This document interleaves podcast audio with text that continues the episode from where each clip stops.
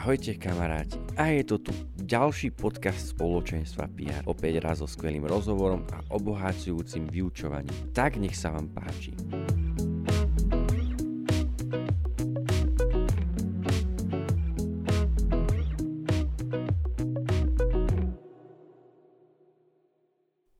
Dnešnému hostovi sa podarila naozaj nevšedná vec. Je víťazom ligy vo futbale. Robo Krkoška kedysi kopal za kanianku, z ktorého získal ešte v žiackej kategórii majstrovský titul a dnes hoci pôsobí na športovom poli, od futbalu to má celkom ďaleko. Budeme sa spolu rozprávať o jeho trénerskej činnosti, ale Robo nám tiež ponúkne skvelé pohľady na témy, ktoré aj v spoločenstve práve riešime. Ahoj Robo. Čau. Kedy si prišiel s nápadom založiť PR Gym? Ten nápad asi ani nebolo do mňa. V podstate to bol nejaký taký impuls od druhých ľudí, ktorí mi povedali, že by bolo fajn tieto veci robiť aj v spoločenstve. To bolo asi 3 roky dozadu, ak sa nemýlim, kedy prišiel taký prvý impuls, na základe ktorého som komunikoval so školou, Trošku sme si prenajali telocvičňu, zobral som si tých pár vecí, ktoré som mal a začal som s ľuďmi trochu cvičiť. Ale keby neskôr som videl, že chcem tú úroveň cvičenia posunúť ďalej a mať takú väčšiu flexibilitu. Aj časovú, aj čo sa týka priestorov, aj vybavenia. A tak v podstate minulý rok som si prenajal pivničné priestory, kde mi pár priateľov pomáhalo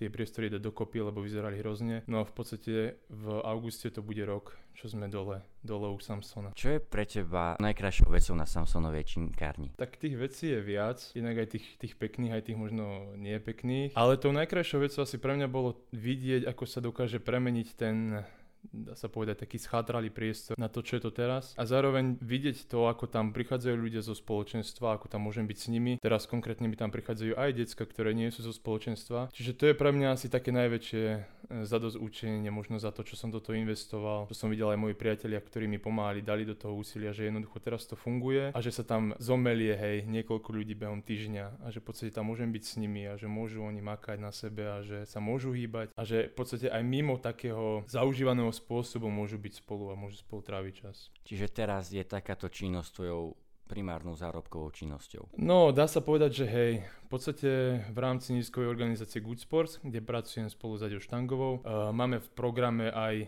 posilku pre deti. To znamená, že mi tam prídu decka, ktoré aj sú zo spoločenstva, aj nie sú zo spoločenstva, alebo sú len z piaristickej školy, ešte sú, dá sa povedať, mladí pre spoločenstvo. Takže v podstate oni tam chodia a s nimi tam cvičím a oni to v podstate majú v rámci programu hej zadarmo. Čiže v podstate my ako organizácia nezisková im zabezpečujeme to, že decka v rámci programu si môžu prísť zacvičiť.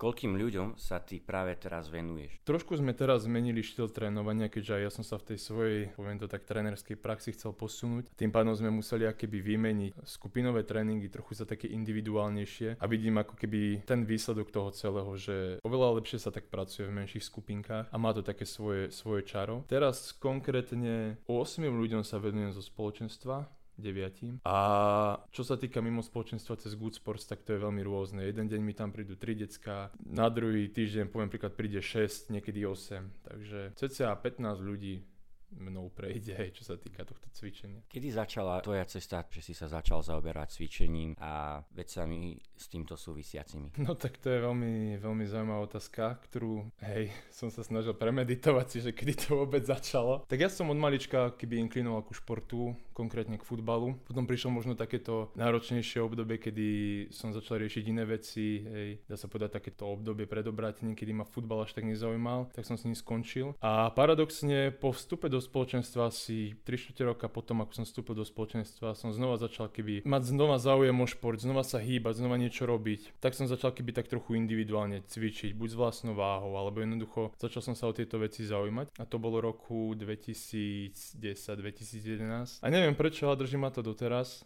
A ako keby sa mi to stalo trochu takou nutnosťou. Aj ľuďom tak rozprávam často, že ja si neviem predstaviť, že by som cvičil len tak, že si jedného dňa poviem, že a dneska mám chuť si trochu zacvičiť, tak si trochu zacvičiť cvičím a ako keby stalo sa mi to takým hobby, koničkom a vidím to tak aj vďaka Bohu, že sa mi to stalo aj takú v podstate môjim zárobkom, mojou službou, tak za to som veľmi vďačný. Čo je dôvodom, prečo ľudia chcú cvičiť a starať sa o svoje telo? To je veľmi aktuálna otázka, keďže teraz je to aj v spoločenstve taká čerstvá záležitosť aj po tých diskusiách, ktoré teraz nasledovali. Neviem to úplne posúdiť. Jednoducho ľudia asi majú takú chuť a, a potrebu sa trochu hýbať, pretože väčšina ľudí buď sedí v školách, sedí, sedí v kancli, hej, sedí na stoličkách celé dní a jednoducho cítia už, doslova, že už aj tak fyzicky cítia, že jednoducho musia so sebou niečo robiť. Takže asi to je primárne taký motivátor, čo vidím u väčšiny ľudí. U mňa to je trošku iné, hej, že ako keby hovorím, ja sa na ten šport a na to cvičenie pozerám z môjho hľadiska skôr v takej výkonnostnej stránke, hej, že robím šport s nejakým cieľom a tak ďalej. Ale hovorím, 90% ľudí, ktorí ku mne prídu, tak je to práve toto, že chcú mať taký trochu pohyb, hej, chcú sa, poviem príklad, 3 čtvrte hodinu ísť hýbať trošku, zapotiť a tak. Môžeme hovoriť pri športe o evangelizačnom potenciále? Ďalšia premeditovaná oblasť. Uh, ako som spomínal tým, že pracujem pre organizáciu Good Sports International, tak víziou tejto organizácie je práve toto. Že byť mostom medzi, medzi svetom a církvou. A to sa mi veľmi páči aj na našom zakladateľovi, ktorý bol profesionálny baseballový hráč v Amerike, že ako keby vidí tú spojitosť medzi športom a evangelizáciou, vidí tú potrebu hej, spojiť šport a evangelizáciu. A vidí aj to, že ako keby na tom ihrisku, pri akomkoľvek športe, hej, nemusí to byť zrovna baseball, môže to byť volejbal, môže to byť práve aj to cvičenie v posilke, ako keby sa otvárajú mnohé dvere a mnohé princípy, ktoré môžem na základe toho cvičenia vysvetľovať tým deckám, aj tým ľuďom, ktoré sú takým, fakt takým dobrým krokom k evangelizácii. A veľmi sa mi páči aj to, ako tento náš zakladateľ Tom Johnson nám vždy tak kreslil s Aďou takú priamku, na ktorej naznačil minus 10, 0 a plus 10. Hej. Plus 10 znázorňovalo život s Kristom, minus 10 znázorňovalo ako keby tú vzdialenosť medzi Kristom. A pekne nám tak ukazoval, že možno našim cieľom aj v tej organizácii, v ktorej pracujeme, nie je hneď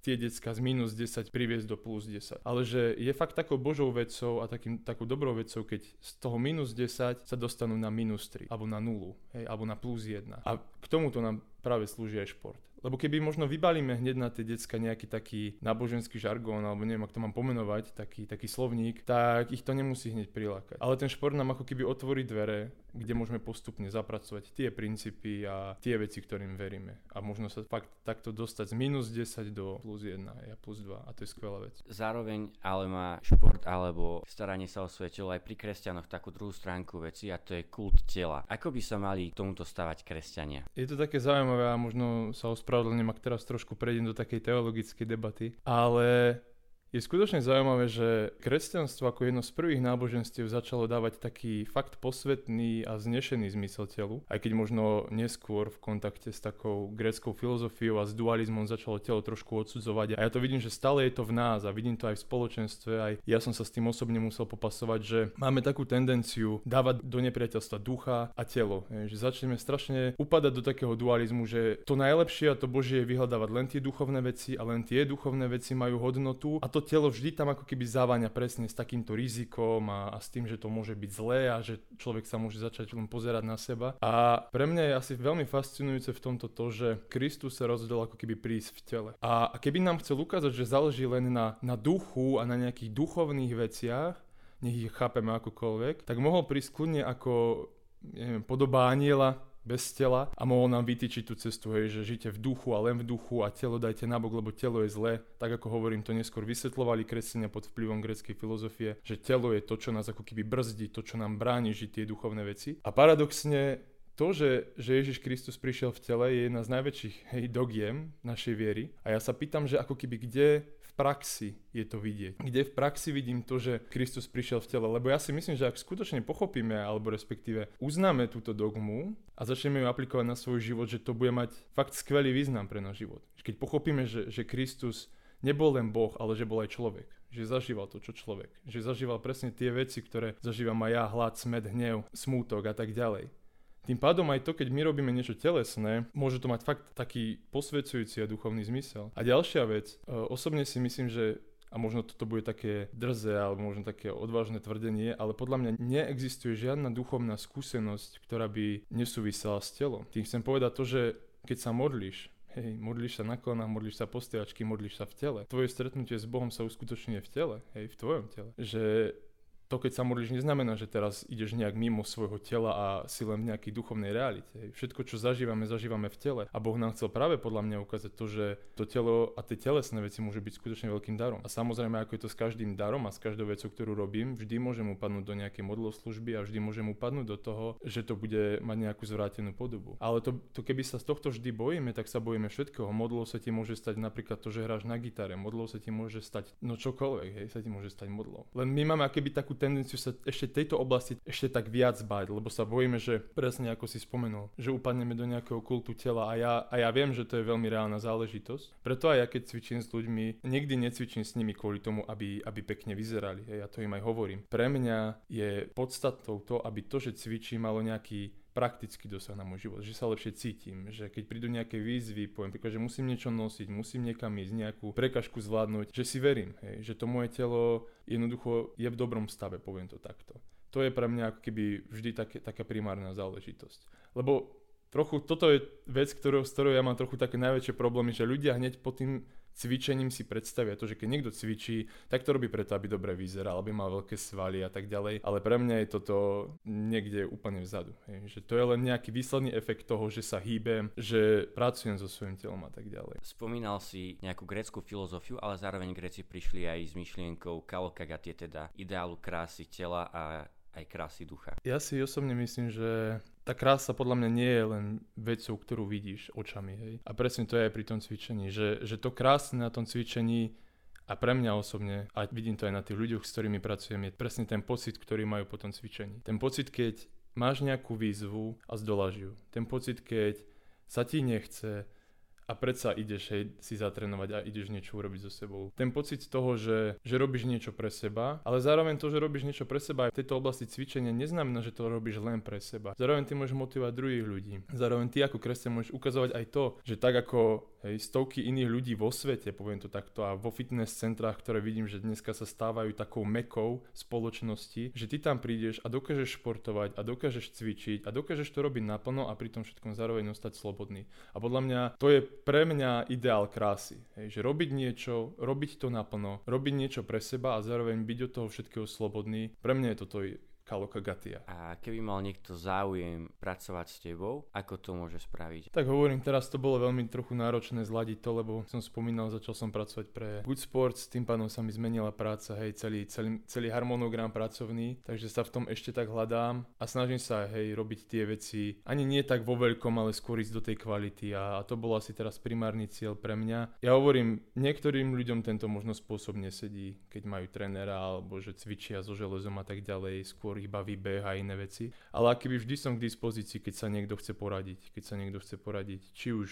v oblasti toho pohybu, možno aj stravovania, aj keď hovorím, ja tam nie som nejaký odborník vždy v tom stravovaní. A uvidíme do budúcnosti. Možno v lete sa trochu viac možností otvorí pre ten spôsob trénovania, možno spraviť to tak viac skupinové, ale teraz mám taký mesiac alebo dva, kedy sa chcem znova tak sústrediť možno na tých pár vecí a robiť ich, robiť ich naplno. Čiže neviem teraz povedať, že kedy sa možno otvorí nejaká možnosť pre ďalších ľudí, lebo tiež mám svoje kapacity. Robo, veľká vďaka. Ďakujem Maja. Vyučovanie, ktoré budete mať možnosť počuť o chvíľku si pripravila Aťka Štangová. Pripravte sa, toto vyučovanie má potenciál vás veľmi silno zasiahnuť.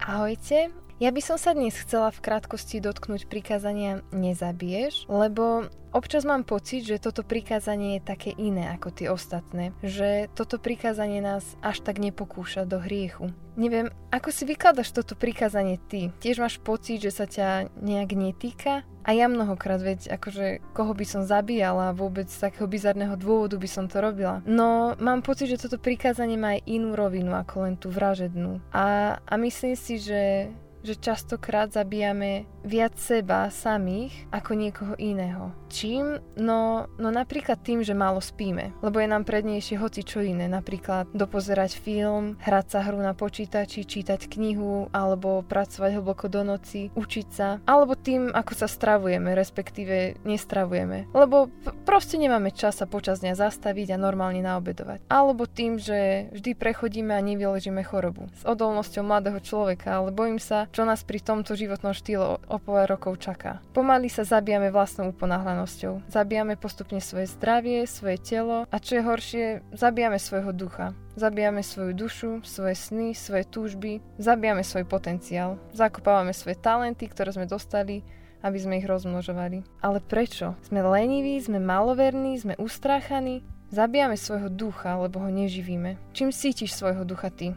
Internetom, prácou, strachom, neistotou, beznádejom, smútkom, vecami, ktoré nie sú ovocím ducha? Je toto tvoj pokrm? Chcem ťa pozvať, aby si radikálne prevzal zodpovednosť za svoj život a dary a talenty, ktoré ti otec veril. Neboj sa, a teraz to myslím vážne, že prestan sa už bať. Prestaň byť ako učeníci, ktorí sa pri výchrici na mori triasli od strachu napriek tomu, že tam s nimi bol na lodi Ježiš. Ten istý Ježiš, ktorého predtým sprevádzali pri tom, ako robil nemalé zázraky. A napriek tomu sa bali búrky obyčajnej búrky. Ježiš pokojne spal. Oni sa báli. Prosím, nezabúdaj na to, že nech si v akejkoľvek výchrici, na akokoľvek rozbúrenom mori, Ježiš je tam a ty sa nemusíš bať. Modli sa. Prosím, PR, prosím ty jednotlivec, modli sa. Vytrvalo a úprimne.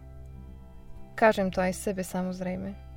Žijú svojho ducha modlitbou, chlebom každodenným a a ja osobne sa tak skutočne modlím teraz v tejto chvíli, aby, aby prišla taká nová nespokojnosť, vyvierajúca z našich modlitieb.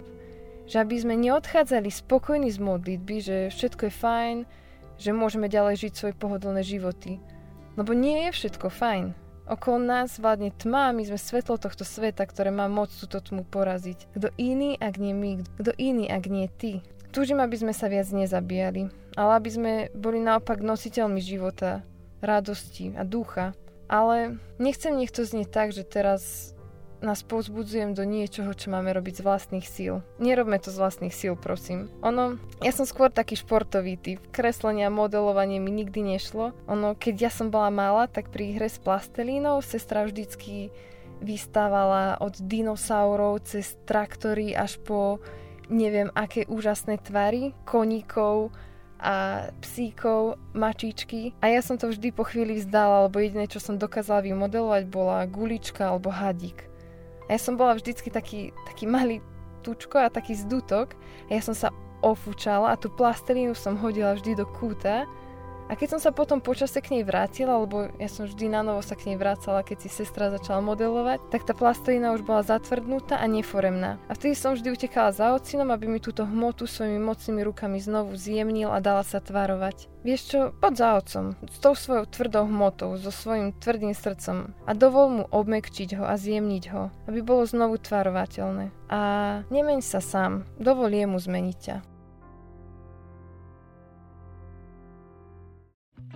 Kamaráti, ďakujem vám za vašu pozornosť. Piatok nás čakajú evangelizačné chvály, preto pozývajte svojich kamarátov, babky, detkov, ujov, tety, známych a kohokoľvek, o kom si myslíte, že by mal prísť na chvály a počuť radosnú zväzť evanielia. Kamaráti, tento podcast končí, ale začína nový týždeň, v ktorom vám prajem veľa síl a odhodlanie kráčať za horizont možností na nový level viery.